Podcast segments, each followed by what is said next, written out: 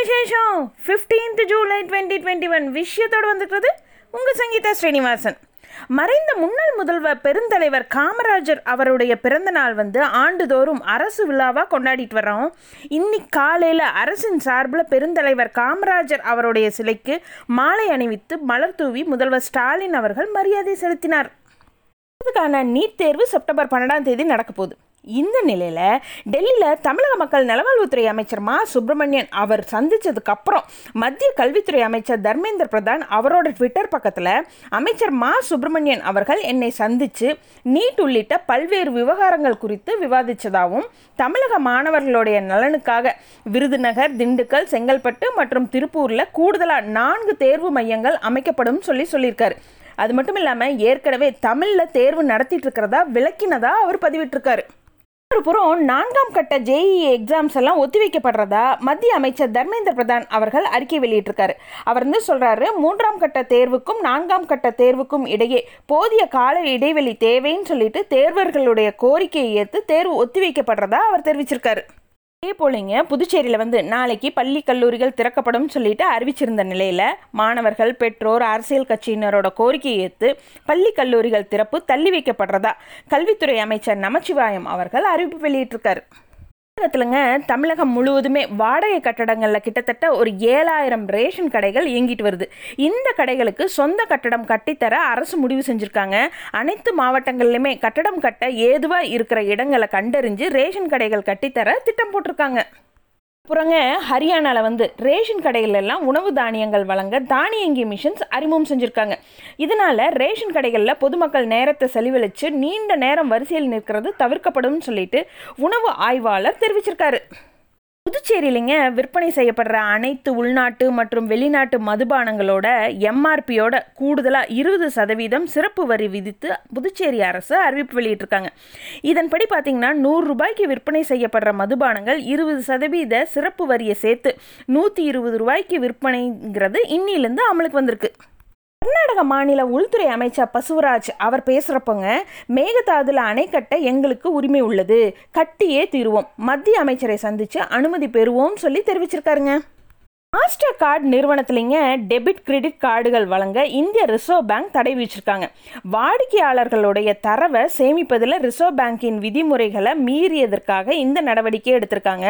இதன் மூலமாக புதிய வாடிக்கையாளர்களுக்கு வங்கிகள்னால மாஸ்டர் கார்டு இனி வழங்க முடியாது.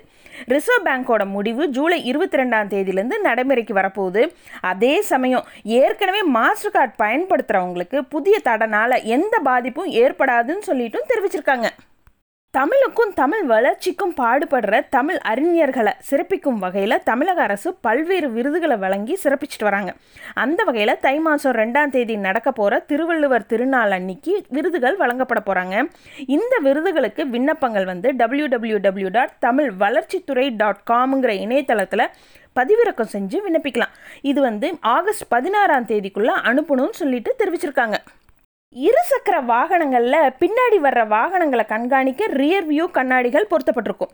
பல இருசக்கர வாகன ஓட்டிகள் பார்த்தீங்கன்னா இந்த கண்ணாடிகளை அகற்றிட்டு ஓட்டிகிட்ருக்காங்க இருக்காங்க அப்படி கண்ணாடிகளை அகற்றினால் வாரண்டி கிடையாதுன்னு சொல்லிட்டு நுகர்வோரை எச்சரிக்கும் வகையில் வாகன விற்பனையாளர்களை அறிவுறுத்த வேண்டும் சொல்லிட்டு தமிழக போக்குவரத்துறை ஆணையருக்கு சென்னை உயர்நீதிமன்றம் உத்தரவு பிறப்பிச்சிருக்காங்க. பிரதமர் மோடி அவருங்க உத்தரப்பிரதேச மாநிலம் வாரணாசி போய் ஆயிரத்தி ஐநூறு கோடி ரூபாய் மதிப்பிலான பல்வேறு திட்டங்களை துவக்கி வச்சாரு.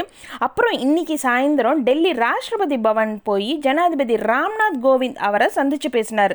வர்ற பத்தொன்பதாம் தேதி பார்லிமெண்ட் மழைக்கால கூட்டத்தொடர் கூட உள்ள நிலையில் கொரோனா தடுப்பூசி எரிபொருள் விலை உயர்வு உள்ளிட்ட பல்வேறு விஷயங்கள் குறித்து ரெண்டு பேரும் விவாதிச்சதா தகவல் வெளிவந்திருக்கு.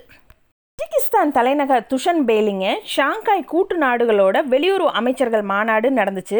இந்த மாநாட்டுக்கு அப்புறம் இந்தியா சைனாவுடைய வெளியுறவு அமைச்சர்கள் சுமார் ஒரு மணி நேரம் பேச்சுவார்த்தை நடத்தினாங்க. அப்போது எல்லையில் அமைதி நிலவினா தான் ரெண்டு நாடுகளுக்கு நடுவில் உறவு மேம்படும் சொல்லிட்டு சீன வெளியுறவு அமைச்சர்கிட்ட நம்மளுடைய வெளியுறவு அமைச்சர் ஜெய்சங்கர் அவர்கள் தெரிவிச்சிருக்காரு. கோவிட் தொற்றுனால உயிரிழந்த விவசாயிகள் பெற்றுள்ள வேளாண் கடன்களை தள்ளுபடி செய்கிறதா கர்நாடக கூட்டுறவுத்துறை அமைச்சர் அறிவிப்பு வெளியிட்டிருக்காரு. ஒரு சின்ன இன்ட்ரெஸ்டிங் நியூஸுங்க ஓய்வு பெற்ற ராணுவ வீரரான எஸ்ஜி வாம் பட்கேரே. இவர் வந்துங்க தேச துரோக சட்டத்துக்கு எதிராக உச்சநீதிமன்றத்தில் மனு தாக்கல் செஞ்சிருந்தார். இந்த மனு இன்னைக்கு உச்சநீதிமன்றத்தில் விசாரணைக்கு வந்துச்சுங்க. ஆங்கிலேயர்கள் கால சட்டமான தேச துரோக சட்டம் வந்து காலனி ஆதிக்க மனோபாவம் கொண்டிருக்கு. இந்த சட்டத்தை பயன்படுத்தி தான் காந்தியை அடக்க ஆங்கிலேயர்கள் முயற்சி செஞ்சாங்க.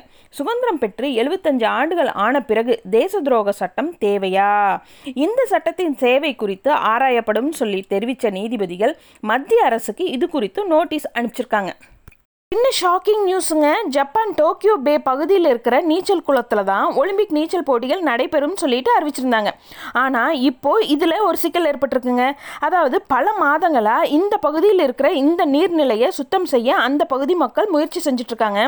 ஆனால் இந்த நீர்நிலையில் கழிவுகள் கலப்பதனால அசுத்தமாக இருக்குது இங்கே ஒலிம்பிக் நீச்சல் வீரர்கள் எப்படி நீந்த முடியும்னு சொல்லிட்டு ஒரு கேள்வி எழுந்திருக்கு. இது போல் பல விஷயங்களோட நாளைக்கு night sharply at nine o'clock உங்களை மீட் பண்ணுறேன் குட் நைட். night.